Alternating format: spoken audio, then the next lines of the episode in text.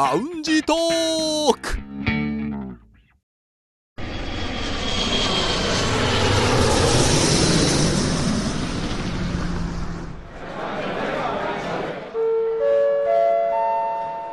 ラウンジトークよりご案内申し上げます。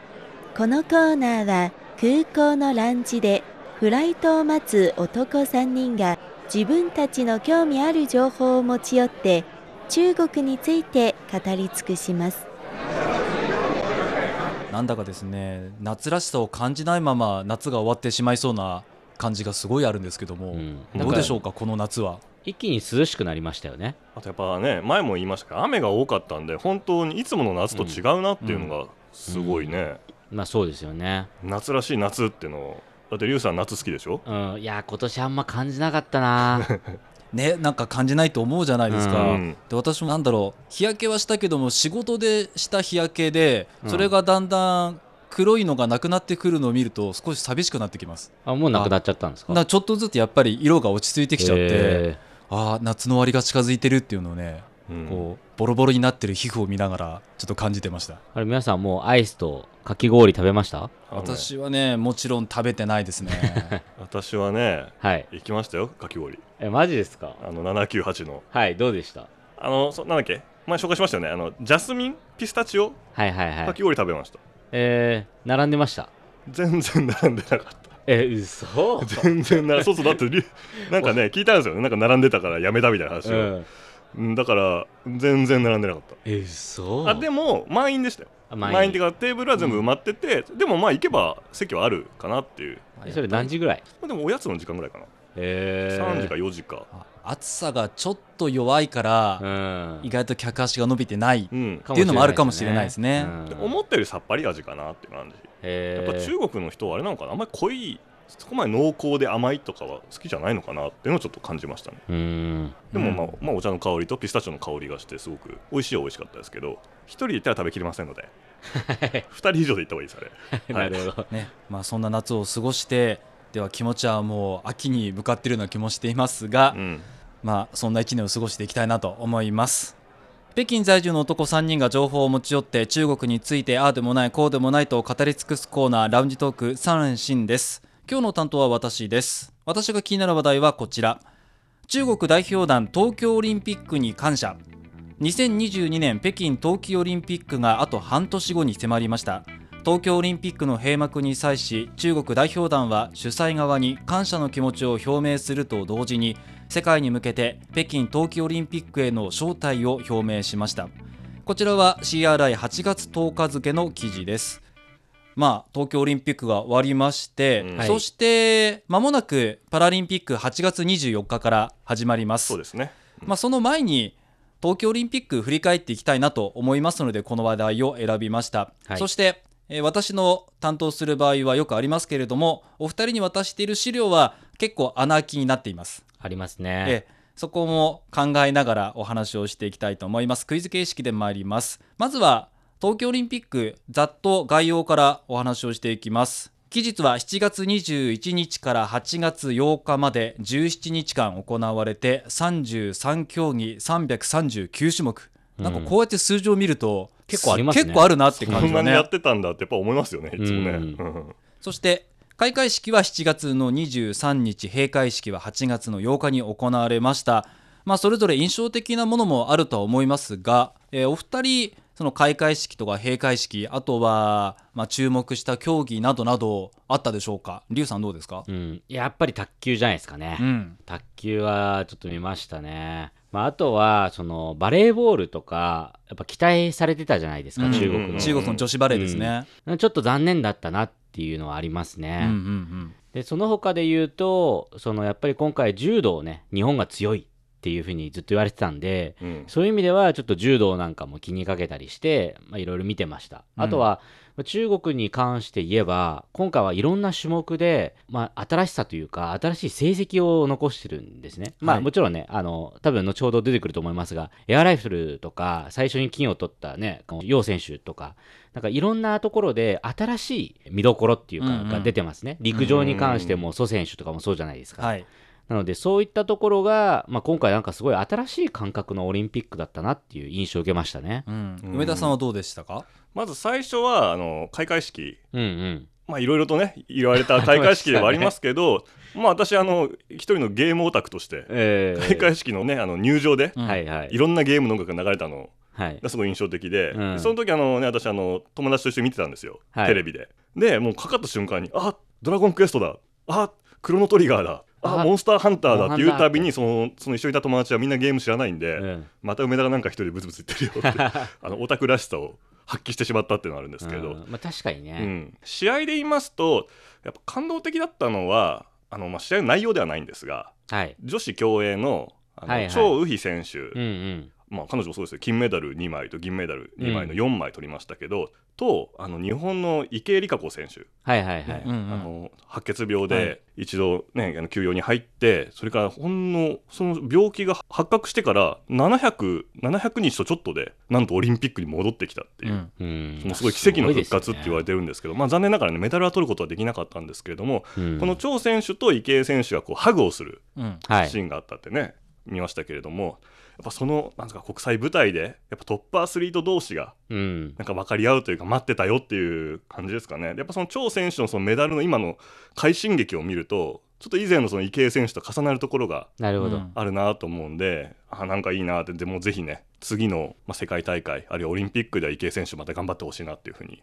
うん。期待がねつながるようなそれで友情も感じるようなシーンがそこかしこで、ね、見られたと思いますね。まあ、ちょっと私としてはちょっと開会式閉会式でお笑い好きの人間としては結構映像とかパフォーマンスで芸人の方が出てたなという印象があってそうですね。やっぱり出ててなんか似てるなああ出てるっていう そんな感じに、ね、なりましたよね。でそれからあと閉会式の方は、まあ、私が、まあ、個人的に好きなこうバンド東京スカパラとかあと、ね、世界一の DJ のクリーピーナッツの DJ 松永とかもうそれ出ててああ出てるっていうのはうん。あの、うん。一個人としては結構驚きのあった開会式閉会式だったなっていう気はしてますね。うん。さあそんな東京オリンピックなんですけれども早速ですねお二人に渡した資料には、えー虫食い状態になっていまして新種目の5競技が今回追加されました。それを答えていただきたいなと思います。はい。もうね穴が5つあるってことはあれですね追加種目になってこれこれね私分かりますよ、はい。これ話題になったからちょっと抑えてある。うんというわけなんでリュウさんに譲ろうかな。まずは、うん。野球ソフトボール。そうですね。はい。はい。で、えっと、スケートボード。はい。お。あとは、えー、あとなんだろじゃあちょっとだけ私動きでやりましょうか、はい。まず一つこれね。せい。せい。空手。せい。そうです。でそれからうんうん。もう一つがこれですね。あ、クライミングだ。そうスポーツクライミング。あ、スポーツクライミング。うん。でも速さ競うやつ？えー、とスポーツクライミングが全部で3種類あるんですよ。ああ、そうなんだ。そう。その3種目のトータルの点数で決まります。へえ。であともう一つ。はい。もう一つはねあのスケートボードに似てるやつ。なんだ？なんだこういうやつですね。スケートボードに似てるやつ。まああえあーず動きでサーフィンだ、サーフィン。そうですそうです。あ、でもサーフィン見ました？見てない。見なかあれ？ったなんか実況やってました？中継。ああそういうこと、うん。見かけなかったって意味ですか？そうね。確かにね。中継印象薄いっすよね。あれじゃない？やっぱり日本中国勢がそんなに活躍しなかったんじゃない？あまあまあまあまあ、ね、我々やっぱりどうしてもね、その CCTV のそあの中継見てるんそうなるでと、、うん、そこに注目選手がいるとかね、そうね。まあなってしまいますね。やっぱそっか国によってただあれですよあのサーフィンは次回のパリ大会ではフランス領タヒチでやるって言ってすごい、ああ、なんかいいっすね、それ。だ。から フランスからパリからタヒチってパリから東京より遠い。あ、そうなの？大丈夫でもでもサーファーの聖地っていうことで、えー。ものすごいあの映画みたいな波が来る、え、マジですか、うん。だからちょっとまあ環境としては面危ないっていう話もありましたけど白そうそう。ね見る分にはね。面白いレースができそうな感じはしますうねん。まあその新種目の5競技改めて野球ソフトボールそれから空手スケートボードスポーツクライミングサーフィンこの5つとなっていました。それではですね続いて東京オリンピックの中国代表団。この情報についても話をしていきます。代表団の人数は人。あー、何人だっけ？これなんかね、すごいいい感じの数字だったっていうのを覚えてるんそれも。私わかるよ。すごいキリのいい数字ですえ、ね777。お正解。これ揃えたの？わかんない。どうしてこのすごいよねだって。これすごい。すごいでしょ。そう。これね、ニュース見たときに、うん。あんまりにもすごすぎ嘘て、うん、それで覚えました。ねなんでしょうねまあ、縁起を担いだ数字なのか偶然なのかとそいうんなことはできるのかね感じありますね。でこの中国代表団の777人というのは海外で開催するオリンピックではこれまでに最大規模の代表団の数だということです。この777人の中で、まあ、選手の数は431人です。うんでそれに対して日本の代表選手団は合わせて377人選手が210人となっていますそして中国代表団今回は30競技228種目に出場しました。うん。オリンピック自体が33競技339だから33分の30の競技に出たということですね、もうほぼ出ているという状況だと思いますね。そんな中国チームですけれどもどんな活躍をしたか、えーメダル獲得数で言いますと中国は世界2位とはい。なりましたね、うんうんそのメダルの枚数は計丸々。何個でしょあのねここに今ね虫食いは計いくつで金銀銅いくつずつって書いてありますけど、金はわかる。そう金はわかるんだよわかるの？わかるわかる。嘘でしょ？ほんとほんとうはいじゃあリュウさん金何個？金は1位のアメリカより1個少なくて38個。おおー。そうですそうでうす、ん。これもともとねあの結構予測で中国今回うまくいけば40いけんじゃないって声があって。そうそうそうそう。でまあ結果は38でもこれもかなりいい線いってたっていうことで。いい線ですね。うん、かなり取れたっていう。はい。のは見ました、じゃあ続いて銀は？いやー銀かえでも20個ぐらいとかちゃう？ちゃいますかね。なんでこのねちょっとここに下にね参考データがあるんですよね。うん。参考データ見るとアメリカは銀の方が金より多い。そうです。でも日本は銀より金の方が多いんですよね。うん、うんわかんないよねこれで。これ参考の意味ないよ。でもでもで人数の層から言ったら銀取ってる人もっと多いんじゃないかと思います。中国は。でも結構ねやっぱニュースでよく目にするから、うんいやでもやっぱ20個前後じゃないですかね。38に対して 20? うん。じゃあ私38に対して40あー、えー、2人ともその真ん中くらい来たかったですね。銀は32個です。あーじゃあ金の方が多いんだ、金の方が多いんですよ。ああそしてまあそのままいきますが銅は18個、ーううん。ん、だからやっぱりその金の金メダルの数が圧倒的に多いという状況ですね。それではですねその金メダルが全部で38個今回中国チームはは獲得しましたけれども競技別で見ていきますとこの種目とこの種目は金メダルを7個獲得してます。一番多い競技。一番多い。はい。ーうん。でその後は射撃卓球それぞれ4個。競泳体操3個。バドミントンと陸上2個。そして金メダル1個だけ取ったという競技はカヌー自転車セーリングトランポリンフェンシングボートとなっています、では一番金メダルの数が多かったこの2つの競技何でしょうか？あこれわかるわ。うん一つわかる。はい。一つわかった。じゃあいいよ一先に。つ飛び込みじゃない？そうです。うん。もう一つ重量上げ。おそうです。ウェイトリフティング。この2つが金メダルを7個獲得しました。でそれからメダルの話で言いますと、まあ、今回の追加競技でも、まあ、メダルを獲得しています。空手の女子組手61キロ級で銀メダルを獲得をしています、うんでそれではですね、えー中国選手のその金メダルもうちょっと詳しく見ていこうかなと思います、うん。今2つ上がりました、えー7個金メダルを獲得したウェイトリフティングと飛び込み。まずウェイトリフティングから見ていきますがどういう階級で取ったかと言いますと男子61キロ級67キロ級73キロ級81キロ級4つ。で女子は49キロ級と87キロ級87キロ超級女子は3つですね。うん。でそれからですね、えー今度は飛び込みになります。飛び込み飛び込みの場合は、まあ、男子が結構飛び込みって種類ねうんあるんですよね、まああるんですよねこれ。飛び込みは男子板飛び込みで高飛び込みでシンクロ板飛び込み、まあ、シンクロ2人でやるものですね、でもう女子の場合がもっとすごいですよね。シンクロ板飛び込みシンクロ高飛び込み板飛び込み高飛び込みと。なんか早口言葉みたい。でもそれぞれでね獲得していますね。はい。でやっぱりこの中国の飛び込みの強さ、うん。なんか圧倒的だった感じはしますね。あのネットでそのほら水しぶきが上がるじゃないですか、ううんうん。あれは餃子を茹でる際の入れた時の水しぶきよりその小さいっていううん。ネット上のあのコメントがすごいあって、もうこの比喩の癖がすごいっていうことですごい、皮膚がね中国らしい皮膚ね、うん、話題になりましたけれども。そう。あと私が見たのはその火鍋店で団子を入れる時のその水しぶきの方が大きいとかね、そうね、うん。全部食べ物。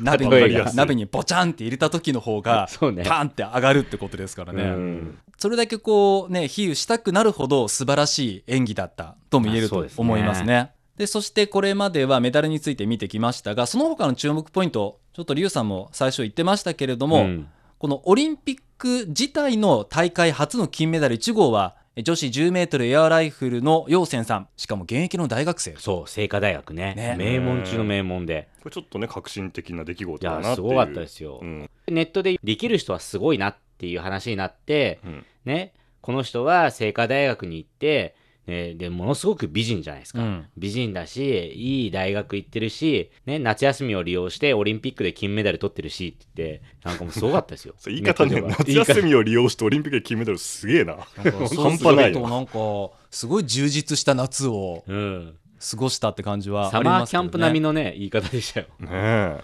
でもちろんこの金メダルを取ったっていう実力も話題になってますけども、まあそれ以外にねやっぱりなんでしょうとてもこうキャラクターとしてもみんなから愛される、そうね。そんな雰囲気がありまして結構写真とかで上がってると思いますがあのハートポーズ。はいはい。ねこう両手を使って両手をそれぞれこう頭の上にそうね。置いてハートマークを作るっていう、まあパッと見た時なんでしょうね日本的にはなんちゃってみたいな、うん、あとおさ、うん。お猿さんのね。お猿さんのね。そうお猿さんね。これ多分ねだから日本人だけなんだろうねあれで。多分「アイアイ」の歌だと思うんですけどね、うん。あそうね。お猿さんをイメージしてしまうのは世界的にはあれハートなんだってことをよく覚えなきゃいけないって、ん。自分に言い聞かせてます、であのハートポーズもあの中国メディアの女性記者があの観客席から「すごかった!」って言って、はいはい。ハートポーズをやったらそれに同じポーズで返してくれてあれが写真に収まったっていうのがありましたね。あのねその記者ね私友達です。おすごい。でその記者はなんか観客いないじゃないですか、うん。だから家族とかもいないし、はいはいはい。応援団がいないからなんか寂しいと。うん。でせっかく本人すごい若いし、うん。そのなんか金メダルね初登場で取ってるからなんかとりあえず私は応援してるよとちゃんと中国メディアがいて、うん。今ねあなたのことをその注目してちゃんと中継で中国全土に伝えてますよっていうなんかそういう思いも込めてすごい遠くにいるからもうハートマークしかできなかったって言って大きく表そうと思ったらあの形になったあれをそのメディアの人がバッてやった後にうん。それを見た選手がななんかすごい返してくれたっていうね。うん。でその私の友達がすごい感動していや今の若い選手ってこんだけ柔軟っていうか、うん。なんかねもうこんなに距離が縮まるんだっていうことで感動しました。うんうんうん。なんか新世代っていうのを感いやそうじますよね。ですね、うん。はい。まあ、それから、まあ、そのね可愛らしい動き対応ってのもありますがあとね楊さんが身につけていたヘアピンですね、はい。イエローダックのヘアピン。そうね。これもものすごい経済効果を生みましたね。めちゃめちゃ売れましたからね、あれ。生産が追いつかないってね、うん。すごいな。まあ、一応その、まあ、記事としては情報としては半日で1万枚以上売り上げたと。すごいな。もうみんなあれはどこだどこだってこれだってもうひたすらもすごいな。う注文しまくったということでしょうね、はうん。まあでもそれくらいやっぱり第1号そしてこの若い選手が取ったっていうのも大きな影響だったと思います。それから、えー陸上ですけれども陸上男子 100m アジア新記録出ました。はい。いやこれすごいですよね。ね、総平天さんうん。9秒83、この準決勝で出したタイムなんですけれども、まあ、オリンピックではアジア勢初の10秒の壁を突破。うん。9秒83ですって、そうですね。ね、でそして決勝では9秒98で6位、まあ、これでも10秒を切ってるんですけどもね、だこの決勝で9秒98で6位っていうのを見た時になんと世界の壁は厚いんだと思いましいやた、ほんとそうですね。それはね思いますね。まあ、そしてこのソさんは最後閉会式の旗手も務めましたので、まあ、しっかりと、ね、中国で見てる人の記憶に残ったのではないかと思います。で最後に卓球ですけれども、まあ、卓球は日本との関わりで言いますと混合ダブルス、うん。ここでは、ね、かなり話題になったと思いますね、はい。決勝戦で日本の水谷伊藤ペアと対戦して、まあ、最後は中国チーム敗れ日本が勝つという決勝戦になりましたけども、ただただ混合ダブルス日本は勝ちましたが他のところの、ね、種目で見るとやっぱり中国すごいなと思います。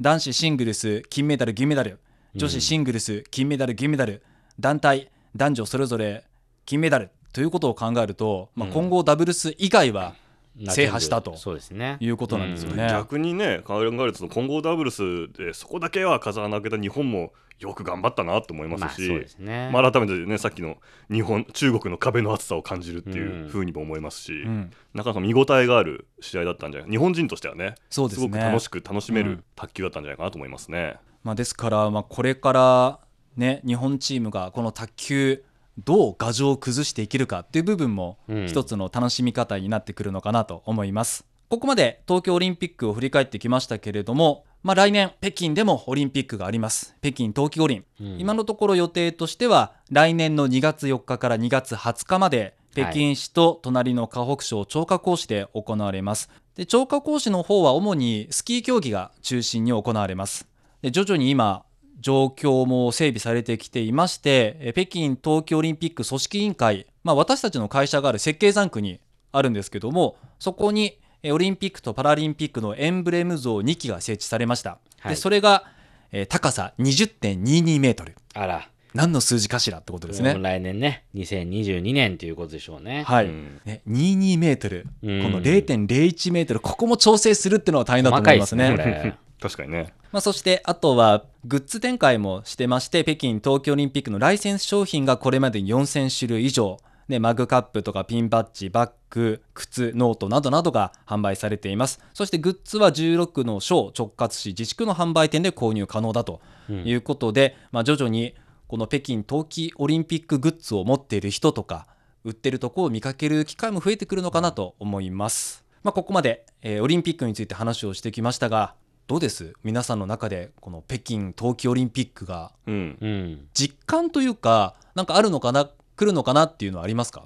ぱりねあの中国ではうん。この北京冬季オリンピックに向けた動きがすごく大きくてで今回の東京オリンピックもいざ始まるってちょっと前まではどっちかというと冬のオリンピックの活動イベントとかまあそうですね。が中心だったんで多か正直言うと最初はねこの東京オリンピックもちゃんと盛り上がるのかなってうん。ちょっと心配した部分があったんです、まあ、まあところがね蓋開けたら全然安心でもうすごい大盛り上がり大活躍する中国選手たちって感じだったんですけれども、まあ、そういう意味で言うと冬のオリンピックムードっていうのはまあずっと続いてるなっていうのを感じまして私ちょっと最近いくつかのその冬のオリンピックで使われる競技場に、うん。まあ、プライベートでちょっと遊び行ってきたんですよ。はい。おおどうでした？あのね印象的だったのはあのどこも、まあ、いわゆる夏のオリンピックのレガシーじゃないですか。うん。それが再利用されるっていう。で今もうすごいね人々の生活に溶け込んでる。オリンピック公園ではおばちゃんたちが踊ってるし、うんうん。あるいはあの、えー、と国家体育館、うん。館の方の前では今スケート場になってるんですよあそこね。うんうん。スケートってローラースケート場、あ